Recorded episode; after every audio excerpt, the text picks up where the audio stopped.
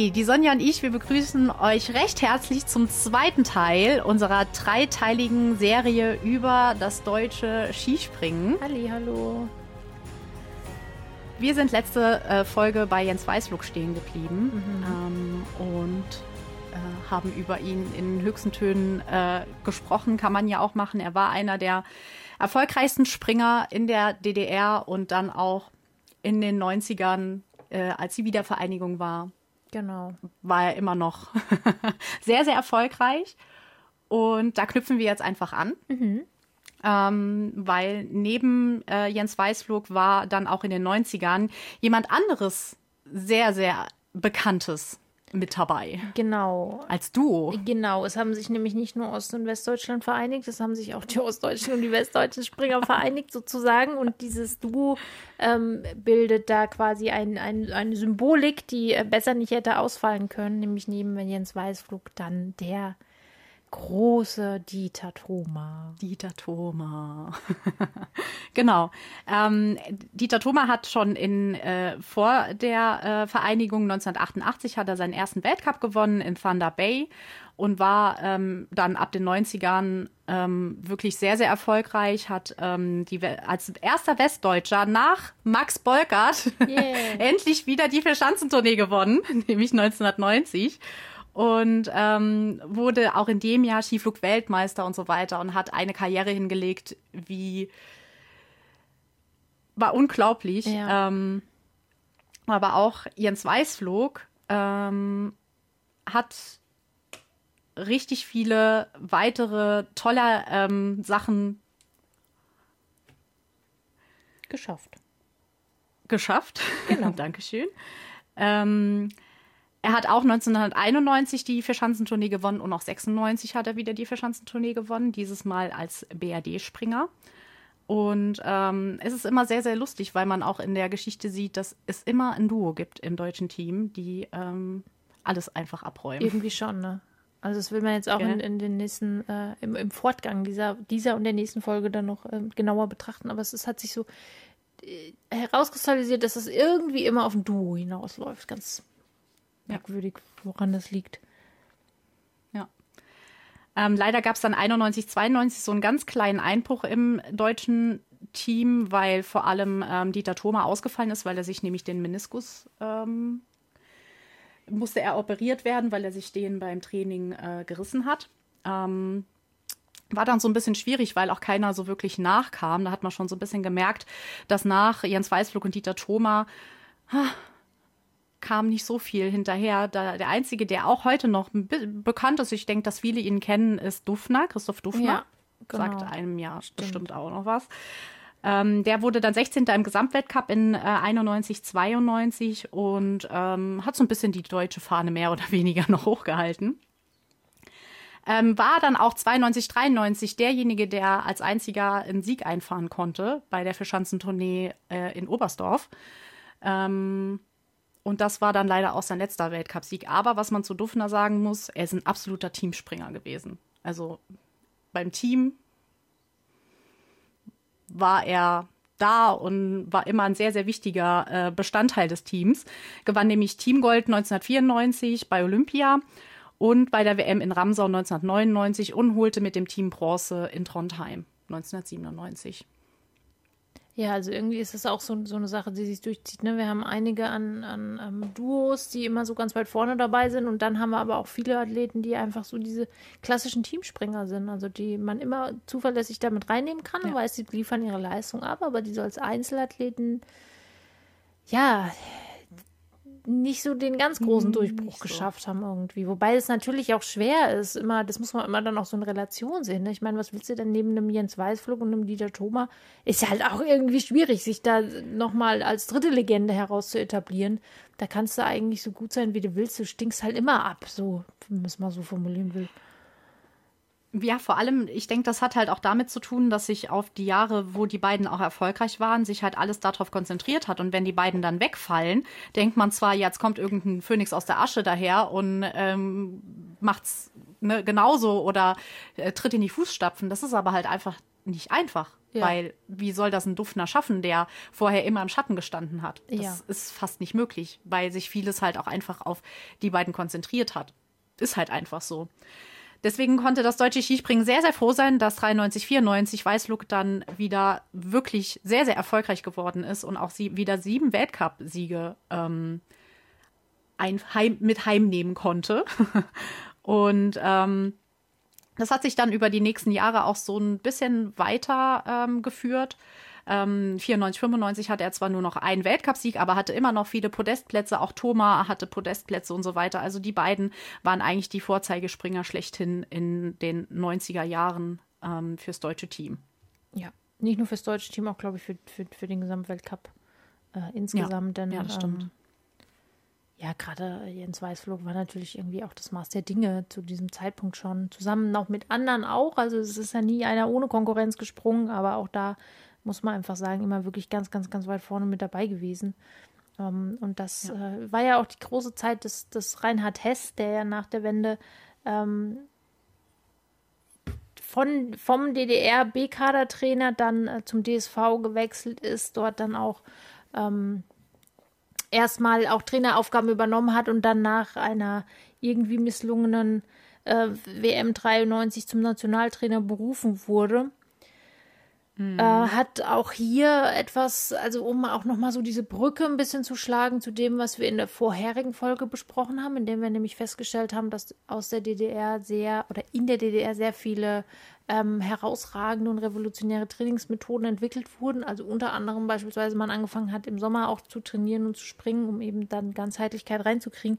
Ähm, nicht nur das, sondern er hat eben auch andere Trainingsmethoden der DDR mit übernommen, als äh, eben auch mhm. äh, damals Einheimischer und hat damit natürlich auch nochmal eine ganz neue Dynamik und auch eine sehr erfolgreiche Dynamik äh, in in das gesamtdeutsche Team gebracht. Und so hat sich dann doch alles irgendwie sehr schön zusammengefügt. Auf jeden Fall, weil sie mussten sich dann letztendlich auch keine Gedanken mehr um Nachwuchs plötzlich machen. Also dann kamen plötzlich Namen wie Martin Schmidt oder Sven Hannawald daher. Und auch als dann letztendlich ähm, 97, 98 dann Dieter Thoma gesagt hat, dass er leider ähm, aufhören muss ähm, nach so vielen Rückschlägen, gesundheitlich und so weiter, war aber dann kein gering, geringerer als Sven Hannawald direkt dahinter, ja, der dann Erfolge gefeiert hat. Und ähm, dann als, als kleiner 24-jähriger Springer dann auch direkt schon zwei Weltcupsiege und sieben Podestplätze ähm, hatte und so weiter. Und ähm, damit hatte man dann Gott sei Dank ähm, den Nachwuchs. Und ich glaube, da hat Reinhard Hess auch sehr, sehr viel zu beigetragen, dass man auch nach dem Nachwuchs geguckt hat damals. Und das ist auch fürs deutsche Skispringen bis heute ganz, ganz wichtig, dass man sich nicht auf zwei Leute konzentriert, die sehr erfolgreich sind, sondern weitermacht. Das hat man vielleicht dann bei Dufner und so weiter gemerkt, okay, man hat nichts mehr danach, da geht zwar, aber ach, wir brauchen mehr und hat dann halt was getan. Und man sieht, dass das letztendlich Früchte getragen hat, indem dann halt Sven Hannawald und Martin Schmidt äh, kamen und das kompensieren konnten, die, dass äh, Dieter Thoma und auch Jens Weißflug dann aufgehört haben. Da war natürlich großes Glück, dass das ziemlich übergangslos ähm, alles über die Bühne ja. ging ähm, und da nicht viel dazwischen ja. war. Also äh, Jens Weißflug hat ja kurz vorher 96 sein Karriereende verkündet, er hat kurz vorher nochmal die Vierschanzentournee gewonnen. Also zwölf Jahre oder was vor, äh, nachdem er die zum ersten Mal gewonnen hatte. Das ist, also ja das ist natürlich wirklich eine Wahnsinnsgeschichte. Also ein Athlet, der wirklich von, von vorne bis hinten immer irgendwie so gefühlt auf dem gleichen Level gesprungen ist, und zwar auf einem sehr, sehr hohen Level gesprungen ist. Ähm, und dann, wie du schon sagst, zwei Jahre später dann der Rücktritt oder zweieinhalb, drei Jahre später dann mit ähm, von Dieter Thoma und dann eben dann auch gleich diese Ära Schmidt, Hannawald, die dann losging. Das war natürlich ja. ein riesen, riesen Glück auch irgendwo, ne? Also. Ja, ja. genau weil nämlich 98, 99 dann eigentlich die Saison von Martin Schmidt war. Ja. Zehnmal gewonnen, den Gesamtweltcup gewonnen. Ähm, Hanni war kurz dahinter auf Platz, äh, auf Platz 6 und so weiter. Also es war irgendwie, ähm, es ging direkt weiter und Schmidt hat dann seine Hochzeit gehabt und das deutsche Skispringen yeah. konnte weiter jubeln, weil das war die Zeit, als die ganzen Mädels plötzlich komplett ausgeführt Ja, also sind. das war so diese Boybandisierung des deutschen Skisprings. Das äh, war etwas, das haben wir, glaube ich, vorher nicht erlebt. Weil, äh, vielleicht auch ein bisschen deswegen, weil jetzt, ja, okay, gut, ich meine, ist jetzt alles eine Geschmacksfrage. Aber Martin Schmidt und Sven Hannawald hatten halt doch etwas mehr Potenzial zum Mädchenschwarm, als das vielleicht im Vorfeld der andere äh, Athleten zu anderen Zeiten hatten. Ähm, wobei ich glaube auch Dieter Thoma einer war, denn auf den sind schon auch viele abgefahren irgendwie. Ähm, ja, und aber so, so richtig, so richtig dieses Boyband-Feeling kam erst dann zu äh, Schmidt und Hannawalds Zeiten, wo sie alle komplett ausgerastet sind. Ja. Ich habe äh, im, im, in der Recherche habe ich mir noch mal so ein bisschen alte Videos angeschaut und es ist halt einfach lustig, wie man im Hintergrund bei den Jubeln Schon, die ne? ganzen kleinen Mädchen jubeln hört. Das hat man heute auch nicht mehr so, aber das hast du so gehört, wie die. Ne? Da habe ich gedacht, das, da hörst du sie echt raus. Das war, das war ist so heftig einfach. Das war absolut krass. Und, ähm, ähm, zumal auch, ja. das Ganze wurde natürlich medial auch gepusht bis zum Erbrechen, ja. ja. Also ja. es hat ja damals dann, ähm, RTL ist ja auf den Zug halt voll aufgesprungen und hat das Skispringen für sich entdeckt, hat das auch groß inszeniert. Mhm. Ähm, er hat es ins Privatfernsehen gebracht. So. Das hat natürlich dem, dem, dem Sport schon einen mordsmäßigen Push gegeben und, ne, und einen Fokus gegeben und natürlich auch dann den Athleten, also gerade Schmidt, Hannawald. Ich weiß nicht, ob das immer so einen Spaß gemacht hat. Ähm, oder ob die nicht irgendwann auch einfach mal die Schnauze voll davon gehabt haben und einfach lieber irgendwie ihr eigenes Ding gedreht hätten. Ähm, auch, ich weiß noch genau, auf jeder Bravo Sport war irgendwie Sven Hannawald drauf oder sowas. Also es war. Und das Problem war ja, was ich hatte, ich weiß nicht, ob du das auch hattest, das war zufälligerweise genau die Zeit, in der ich auch zum Skispringen gekommen bin. Ja. Mhm. Ähm, das war aber tatsächlich einfach ein Zufall, weil ich damals in, auf der Skiflugschanze war in, in Oberstdorf, also auf der äh, Heini-Klopfer-Schanze, ja. von der wir ja bei der letzten Folge geredet haben.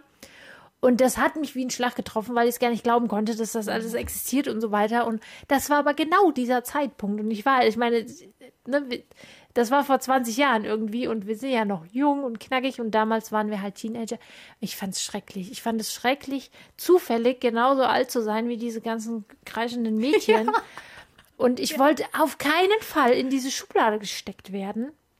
Mhm. Ähm, dass ich das ja nur mag wegen Hannah Waldschmidt, weil ich in die verknallt war. Nein, ja. ich war in die nie verknallt. Es ist tatsächlich so, ich war nie, ich, nein, ähm, und habe dann angefangen. Kann ich nicht sagen. Wirklich?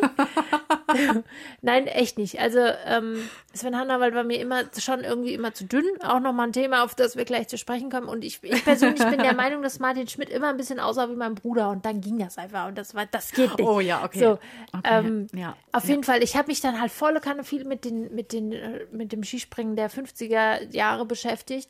Äh, also gerade die Thematik äh, Weiler, dass wir Brutscher, Klopfer und so, was wir in der letzten Folge hatten, mhm. um mich so abzugrenzen. Das war total, ich habe da, das war schrecklich. Ne? Also ich war dann ganz froh, als dieser Hype rum war, ähm, auch wenn er leider Gottes auf, ja, das ganze, der Abstieg dann sportlich leider auch stattfand, ja. Aber dieser ganze mediale Trubel, der war schon gut, dass der irgendwann mal wieder vorbei war es, es war halt auch so, es hat ja schon in den 2000 oder 1999, 2000 so angefangen. Da war ja Martin Schmidt sehr, sehr erfolgreich. Es war ja nicht so, dass beide unbedingt gleichzeitig mhm.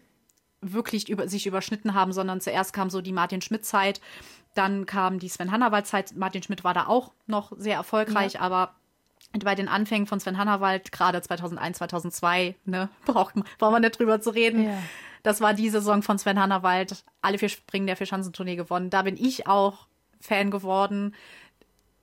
Man könnte jetzt sagen, Erfolgsfan. Nein, war es nicht. Mein, mein, Opa, mein Opa war schuld und dafür bin ich ihm bis heute unglaublich dankbar, dass er mir diese Sportart mit, mit mir geguckt hat und mir ans Herz gelegt hat, weil ich, da war ich Feuer und Flamme für diese Sportart und war auch Feuer und Flamme für Sven Hannawald, muss ich ehrlich sagen. Also, äh, ich, da war ich, äh, wie, wie alt war ich da? Elf? Und ja, war sehr verliebt. Also verliebt Aber ich war natürlich auch Feuer und Flamme für, für Sven Hannawald, weil also, das. Ähm, also ich habe ihn heute noch vor Augen, wie er da steht mit seinem silbernen Anzug und dem blauen Helm und jubelt sich die Seele aus dem Leib. Also auch in ja. seiner ganz besonderen Art und Weise, wie er das immer getan hat. Das war schon. Ja. Das war schon. Ich habe es mir nochmal angeguckt und ich kriege ja. heute noch Gänsehaut, wenn ich das sehe. Vor allen also was da alles ja, was er geleistet hat.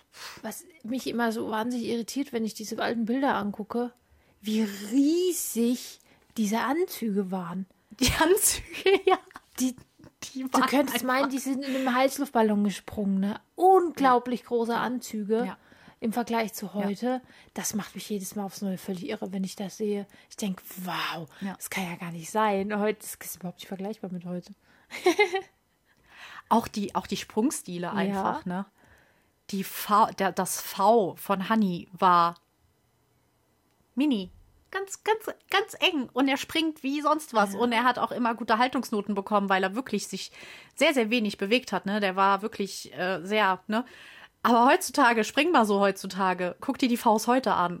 Das ja, ist was ganz anderes. Das ist was gut. Okay, die Technik hat sich auch weiterentwickelt, die Ski sind ja auch anders. Ich finde es so krass. So, aber das, das ist schon der Hammer. Ne? Aber trotzdem, stimmt, ja. das, das ist, wie, wie, sich das entwickelt hat, ne? Ähm, ja. Innerhalb von, sag ich mal, gut, das sind jetzt schon wieder 20 Jahre. Ich denke halt immer, wenn ich daran denke, es war eine, äh, 2001, 2002, sind es für mich gefühlt 10 Jahre. Nein. Nein. Anna, es sind schon 20 Jahre.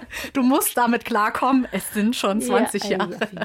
Aber hallo, ähm, die Zeit ist halt einfach auch, äh, fühlt, es fühlt sich an wie 10 Jahre. Tut mir leid. Also, äh, irgendwie schon. Ist halt einfach so, gell? Ja, und wir reden ja auch von einer Zeit, in der ja nicht nur Sven Hannawald und Martin Schmidt ganz vorne mit dabei waren, sondern auch die hatten ja ihre Konkurrenz und das waren ja auch nicht irgendwelche Leute, sondern Namen wie äh, Adam mhm. Malisch, wie Andres Wietholz, wie Jana Ahonen.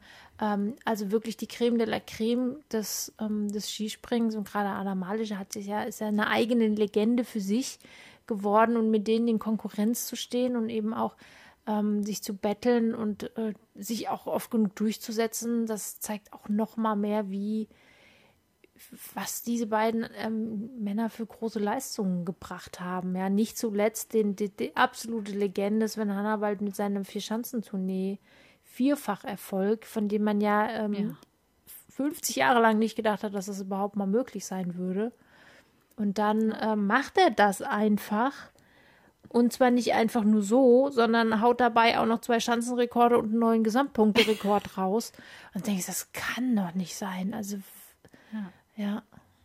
Und jedes Mal hat er die Quali äh, sausen lassen. Damals war es noch so, dass die besten zehn direkt qualifiziert waren. Im, also wenn du unter den besten zehn im Gesamtweltcup warst, musstest du nicht unbedingt zur Qualifikation antreten, du warst sowieso qualifiziert. Also konntest du dir überlegen, ob du überhaupt antrittst bei der Qualifikation. Bei der Verschanzentournee ist es ja dann so, dass ähm, die Pärchen gebildet werden und wenn du nicht bei der Qualifikation startest, bist du halt automatisch 50. Genau. Oder wenn zwei nicht starten, bist du 49. und 50. Und somit ist es so, wenn Sven Hannawald nicht mit, äh, gestartet ist, war er 50. und musste immer gegen den Besten der Qualifikation starten. Ja. Gegen den Ersten. Das war, ähm, aber ihm hat es nichts ausgemacht. Er wusste, er springt gegen Adam Malisch oder er springt gegen, ne, Matti Hautamecki oder den müssen wir ja auch noch Stimmt, mal ein bisschen ja, erwähnen. Ne?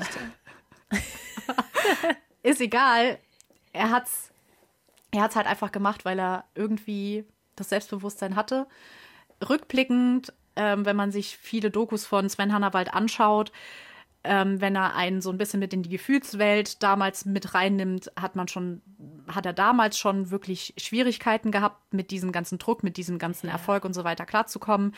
Hast du ihm nicht angemerkt? Also er hat gesagt, dass ähm, ihm das bei seinem letzten Sprung in die Bischofshofen egal gewesen ist, ob er gewinnt oder nicht. Er ist einfach gesprungen und wenn es nicht so gewesen wäre, dann wäre es für ihn auch okay gewesen. Es hättest, hätte, also unser einer hätte jetzt nicht gedacht, dass ihm das egal ist, aber ich glaube, du bist irgendwann bist du völlig halt so. abgestumpft, glaube ich. Du bist irgendwann einfach nur und denkst, ja, ich will einfach nach Hause ins Bett oder so. Also wo keiner mich anschreit oder halt also im Anschreien im Sinne von zu jubelt die ganze Zeit und dieser ewige Trubel und dieses ganze Theater.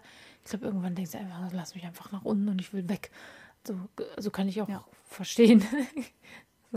Ja, er hatte letztendlich halt ziemlich viel Adrenalin in sich ja. und als das Adrenalin dann weniger geworden ist, ist er auch zusammengesackt. Ja. Aber es ging halt in der Saison weiter mit ganz ja. vielen Sachen. Er wurde genau. noch Skiflug-Weltmeister in Harachow vor Schmidt und wer wurde Dritter? Matthias Hautamiki? Ja, ah. richtig. Genauso waren die Olympischen Spiele auch 2002, die ja auch wirklich, wirklich sehr, sehr spannend oh. waren. Äh, kein geringerer als Simon Amann ist zweimal Olympiasieger geworden, der Harry Potter. Über den haben wir ja auch schon gesprochen. Ja. Ähm, er konnte, Hanni hat dann Silber gewonnen und mit dem Team, mit Hocke, Schmidt, Uhrmann und er haben dann auch noch Gold geholt und sage und schreibe 0,1 Punkte vor Finnland. Stimmt. 0,1 ja, Punkte. Das war ja auch, das war ja auch so krass. Also es ging halt Schlag auf Schlag weiter. Also er war immer oben auf dem Level, hat auch seine Erfolge gebracht und ähm, auch in, eine Saison später äh, hat er sechsmal in der Saison gewonnen, wurde Zweiter im Gesamtweltcup hinter, hinter Adam Malich und so weiter und hat in Willingen, aber ich glaube, das hat in Willingen damals das legendäre 2003 äh, Springen in Willingen, wo er fünfmal die 20 im ersten Durchgang abgeräumt hat und im zweiten ja. Durchgang dann viermal und eine 19,5. Ne? Also das ist natürlich äh, auch, äh, jo. Das ist so krass. Also der hatte echt damals einfach einer der besten Sprungstile, muss man sagen. Ja. Also er hat einfach da gelegen, bei ihm, ihm bei ihm hat nichts gezuckt. Das stimmt. Nichts, da hat nicht aller Geiger einen Arm rausgehangen oder sonst irgendwas. Da war alles, sorry, das tut mir leid, aber da hat alles, ne? Wie, wie, wie im Bilderbuch, wie im, im, im Schulbuch einfach alles gepasst und deswegen hat er sich auch verdient. Ähm, Schmidt konnte in dem Jahr, nämlich in 2003, 2000, äh, 2002, 2003, leider nicht wirklich an die Ergebnisse des letzten Jahres, also da hat auch viel an ihm gezerrt, nicht wirklich anknüpfen sehr, sehr schade. Er wurde da nämlich auch nur 23. im Gesamtweltcup. Also da ging es schon so ein bisschen, ein bisschen bergab. Es ging ein bisschen sehr, bergab sehr mit dem Herrn Schmidt, das stimmt. Ähm, dieser, diese Bergab-Phase hat ja dann leider doch äh, einige Jahre angehalten. Also die beiden haben an dem Punkt ja. dann, ähm, sie sind ungefähr zur gleichen Zeit, ungefähr gleich furios gestartet. Ich glaube, das kann man gut miteinander vergleichen. Dann äh, zum Schluss hin haben mhm. sich doch die, die, das Ende der jeweiligen Karrieren doch deutlich voneinander unterschieden. Also, wo ja. wir ähm, leider ja. an Sven Hannawald nur relativ kurz in Anführungsstrichen Freude hatten, denn 2005 dann auch schon ein, ein, ein nicht so schönes Karriereende, einfach irgendwie plötzlich und auch aufgrund äh, ja krankheitsbedingt alles irgendwie nicht schön gelaufen, hat Martin Schmidt ja noch viele, viele Jahre weitergemacht mit dem Skispringen. Ähm, ja. Und zwar auf dann eben ja nur noch mittlerem und auch dann am Ende nicht mehr so gutem Niveau. Äh, hat lange gekämpft, ja. hat lange versucht, auch immer wieder dann ran sich zu kämpfen, was natürlich auch einen hohen Respekt ähm, gebührt, meiner Auffassung nach ich gebe zu, ich gehörte damals auch zu denen, die gesagt haben, ich verstehe das nicht. Warum hört er denn nicht einfach auf? Er hat doch wirklich so viel erreicht in seiner Karriere. Warum muss man das, und das setze ich jetzt in Anführungsstrichen, kaputt machen, indem man noch ganz schön viel schlechte Doppelanführungsstriche nach äh, äh, Ergebnisse nachliefert. Aus heutiger Sicht sehe ich es komplett anders, muss ich wirklich sagen, sondern Martin Schmidt hat gezeigt, dass er fürs Skispringen einfach gelebt hat und diesen Sport geliebt hat. Und es sicherlich heute auch immer noch tut, aber jetzt als aktiver Athlet. Ähm, und deswegen gesagt hat, ja, okay, ich bin nicht mehr so. Ich weiß vielleicht auch, dass ich nicht mehr dahin komme, wo ich mal war, weil da musst du, also das ist natürlich ein, wenn du vom Olymp kannst ja nur absteigen, wo willst du denn sonst noch hin? Ähm, aber mhm. ich mache es trotzdem weiter, weil ich mag Skispringen, ich liebe das, ich will das weiterhin machen und mir ist das dann halt auch egal, wie viele Leute da vielleicht dann noch langsam anfangen, irgendwie schräg zu gucken und so weiter. Also, ja ich, ich, ich habe es nochmal von einer anderen, ähm, von einer anderen Perspektive aus gesehen, ähm, was mich so ein bisschen, um es vorsichtig auszudrücken, so ein bisschen gestört hat. Und das ist jetzt wirklich böse, aber ich fand, er hat anderen den Platz weggenommen in, in, in ähm, vielen Situationen, also ohne ihm nahe treten zu wollen. Also wenn man sich das jetzt mal insgesamt anschaut, 2003, 2004 kam sowieso ein Riesenumbruch ähm, Reinhard Hess hat aufgehört, 2003. Wolfgang Steyert hat übernommen, sein damaliger Co-Trainer. Und da war plötzlich ein neuer Trainer da. Sven Hannawald und Martin Schmidt als das große Duo der letzten Jahre außer Form. Und dahinter kam fast keiner nach. Klar konnte Martin Schmidt bis zu dem Zeitpunkt noch nichts dafür.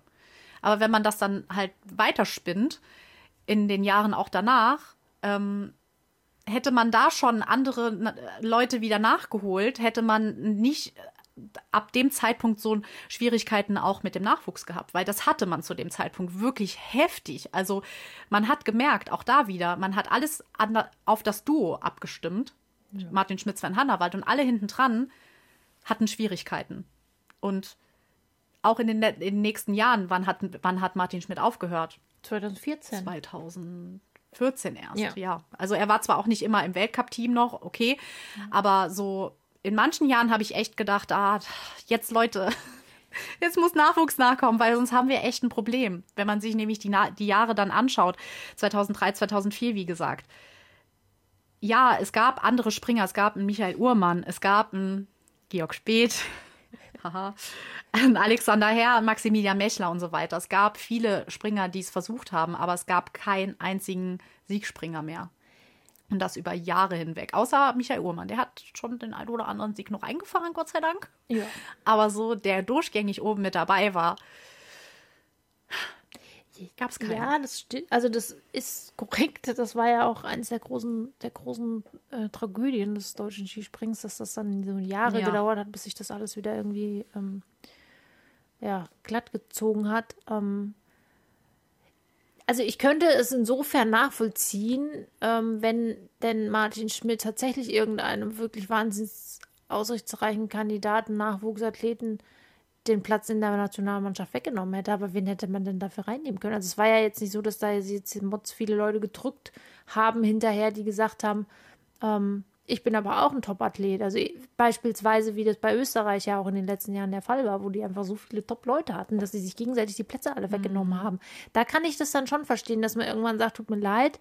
Äh, oder Japan, denke ich, ist auch ein, ein ähnliches Beispiel äh, mit Noriaki Kasai, den man natürlich gerne alleine, weil den jeder liebt, äh, für immer und ewig einen Platz in der Nationalmannschaft zur Verfügung stellen will. Gleichzeitig aber sagen muss, ja gut, aber da sind halt andere, die, die, die brauchen auch eine Möglichkeit. Ähm, ja. ja. Klar, es, es, war halt auch ja. niemand, es war letztendlich auch niemand da, ne? Und ja, das ist so ein bisschen. Ähm, man hat natürlich auch immer, ich meine, konnte ja zu dem Zeitpunkt nicht wissen, dass das mit Martin Schmidt nicht mehr so richtig läuft. Das konnte sich ja keiner vorstellen. Ich meine, es war Martin Schmidt, es war nee. ja, ja. Ähm, dass das dann, es wurde ja dann auch in den Jahren 2006 bis 2009 durchaus wieder gut, also nicht mehr dahin, wo man äh, wo er mal war. Aber okay, das ist vielleicht dann auch zu viel verlangt. Hat aber dann immer noch, also sich durchaus wieder gemausert. Aber so richtig äh, auf dem Level geblieben ist es dann leider nicht mehr.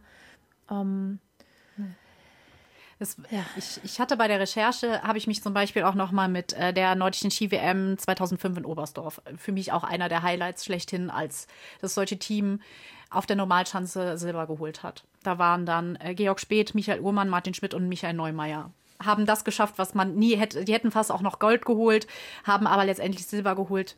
Mega krass einfach in einer Situation, wo keiner mehr an die, an die deutsche Mannschaft geglaubt hat, haben die Silber geholt.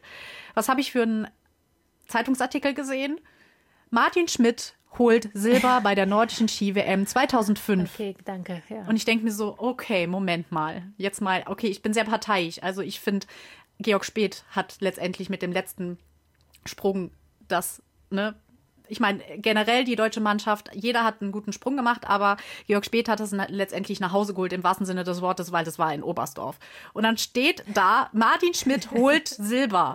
Und ich denke mir so, Entschuldigung, es ist schön, dass ihr den nennt, aber nennt auch bitte alle anderen. Ja. Also da, das hat für mich halt so einen ganz, ganz faden Beigeschmack, weil ja, er hat wirklich eine tolle Leistung gebracht zu der Zeit. Er ist mit dafür verantwortlich, dass die deutsche Mannschaft das Silber, Silber geholt hat, aber es waren auch noch drei andere mit dabei, die einen sehr großen Anteil an dieser Medaille hatten. Und so Sachen, dafür kann Martin Schmidt nee, nichts. Dafür genau. kann er nichts, wirklich nicht. Aber es ist halt so, ähm, es hat für mich dann immer wieder so einen ganz faden Beigeschmack, dass ähm, immer noch diese, diese strahlende Figur ja. immer noch so in den Mittelpunkt gestellt wird, obwohl andere halt auch ihre Leistungen bringen. Ja, das ist oder gebracht genau, haben. Genau, das zeigt, zeigt halt auch ganz deutlich diesen ähm, ja, dieses Licht und Schatten von dieser ganzen Geschichte. Ne? Also zum ja. einen hatten wir ja. natürlich unheimlich, äh, gerade in Deutschland muss man sagen, mit, mit Martin Schmitz und Hannawald, mit, dem, mit der ganzen Popularität, die die beiden ins Skispringen gebracht haben. Ähm, auch, ich meine, da muss man ehrlich sein, das Ganze bringt auch einen Haufen Kohle mit sich. Ja, also wenn es ja, Privatfernsehen ja. kommt und, und sich auf einmal für dich interessiert, äh, wenn auf einmal die, in jedem zweiten Werbetrailer irgendwie zu sehen sind, weil sie dir irgendwelche Schokolade aufschwatzen, wenn ähm, große Firmen, die es heute teilweise gar nicht mehr gibt, ähm, auf einmal anfangen, Sponsoring zu betreiben, das ist natürlich was, das, das ja. spült auch Kohle ins System. Ja, ähm, ja. Also auch der DSV hat von dieser ganzen Angelegenheit mit Sicherheit profitiert. Aber das sind Auf halt die Geister, Fall. die du im Zweifelsfall halt tatsächlich halt auch nicht mehr los bist, weil äh, dass da hinten auch noch andere sind, die dann halt eben sich da im Windschatten versuchen frei zu boxen, was eigentlich von vornherein ein unmögliches Unterfangen ist. Das ist dann wieder der Nachteil an der Geschichte, das stimmt schon, ne? Ja. Ja, weil man hätte letztendlich nach Sven Hannawald und Martin Schmidt nämlich nochmal ein Duo gehabt, wenn es geklappt hätte mit Georg Speth und Michael Uhrmann. Das war halt auch so ein prädestiniertes Duo, was hätte auch, aber es, es war halt damals, war da vielleicht auch nicht der, der, der, Support da im Hintergrund. Ja. Man weiß es ja nicht, was da so abgegangen genau. ist. Ne? Man hätte die beiden auch noch mal pushen können. Die waren damals noch ziemlich jung. Die hätten wieder als Duo, ist ja so im deutschen Team so normal, hätten ne, aufsteigen können. Das vielleicht hat es auch am, ich will niemandem zu nahe treten, aber vielleicht hat es an am, am das letzte Quäntchen Glück, das letzte Quäntchen Talent hat dann vielleicht auch gefehlt. Ich, man weiß es ja, ja nicht. Ja, na klar. Aber man weiß halt auch nicht, was zurzeit ähm, Wolfgang, Stey äh, Wolfgang Steiert und Reinhard Hess so im deutschen Team so passiert ja. ist, weil da hat einiges im Argen genau. gelegen. Ähm, und der Zusammenhalt im Team war halt auch nicht da. Wenn man zu, überhaupt überlegt, 2005, 2006, ähm, und ich glaube, es war auch eine kurze Zeit danach Alexander Herr, ja, dass der sich aus dem Team gestritten hat, der ja. nachher für ein anderes Team gestartet ist. Ähm, das sind ja so Sachen, die sind ja dann auch, das die war, bringen Unruhe war, ins Team ähm, rein. Nicht Alex Herr, das war Michael Möllinger oder? Michael Möllinger und Alexander Herr hat, glaube ich, auch, der konnte, glaube ich, auch, ja, Alexander Echt? Herr hat okay. sich, glaube ich, auch da irgendwie. Ähm, das war auch also, sehr, sehr schwierig. Ich glaube, der hatte, der wurde letztendlich suspendiert oder so, glaube ich, und wollte dann für irgendein anderes Land antreten, aber ich weiß nicht mehr für welches. Ich, Michael Möllinger war auch, der ist ja nachher für die Schweiz genau, dann. Ähm, genau. Hey, ich weiß nur noch, bei Alexander Herr habe ich nur noch im Kopf, dass er dann auch irgendwie mehrfach versucht hat, Comeback. Das ging aber alles irgendwie jedes Mal in die Hose. Und dann ist er irgendwie auch so ein bisschen verschwunden. Ja, es war, wie du schon sagst, ein großer äh, Umbruch auch im, im, im, Team insgesamt. Ähm, ja. So ein bisschen Anfang gefunden, glaube ich, auch mit Sven Hannawald, der mit Reinhard Hess dann irgendwie so zum Ende seiner Karriere, also zum Ende von Hesses, Hesses, nee, das sagt man nicht, zum Hess-Karriere, also zum Ende der Karriere von Reinhard Hess, ähm, so ein bisschen mit ihm dann auch in die Wolle sich gekriegt hat und äh, dadurch, dass er eben auch der war, der er war, auch die Möglichkeit hatte, da nochmal ein besonderes Gehör zu finden und dann so ein bisschen auch mit, wie man hört, dafür verantwortlich sei, dass Reinhard Hess dann den äh, nicht mehr Bundestrainer war und Wolfgang Steyer dafür eingesetzt wurde. Ähm, es war natürlich aber auch die große Zeit der Magersucht-Diskussion, ja. So, oh ja. und die war im DSV oh ja. ja. auch nicht klein. Also das gehört natürlich auch noch zu oh dieser ja. ganzen Debatte mit dazu, zu dieser Zeit mit dazu.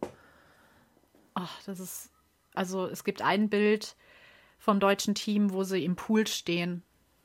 Ich weiß nicht, wer alles. Georg Speth, Sven Hannawald, Martin Schmidt, Stefan Hocke, wie auch immer. Ey. ein Hungerhaken ja. neben dem anderen. Es war, ja. es ist so heftig. Also das hat sich ja Gott sei Dank dann gewandelt, aber ähm, da war auch, wie du schon sagst, ein Sven Hannawald sehr, sehr prädestiniert ja. für. Und er war ja auch öffentlich, hat ja auch dazu gestanden irgendwann, dass er magersüchtig ist. Und ähm, das war alles nicht gesund. Nee. Dieses ganze, dieses ganze System war nicht gesund. Man war, glaube ich, einfach auch die ganzen Erfolge war man gewohnt und wollte immer wieder daran anknüpfen und hat dafür halt alles gegeben, hat sehr viel dafür geopfert. Nur leider an, der, an den falschen Stellen. Ja. Und das sieht man auch bei Sven Hannawald, der dann mit Burnout aufgehört hat. Genau.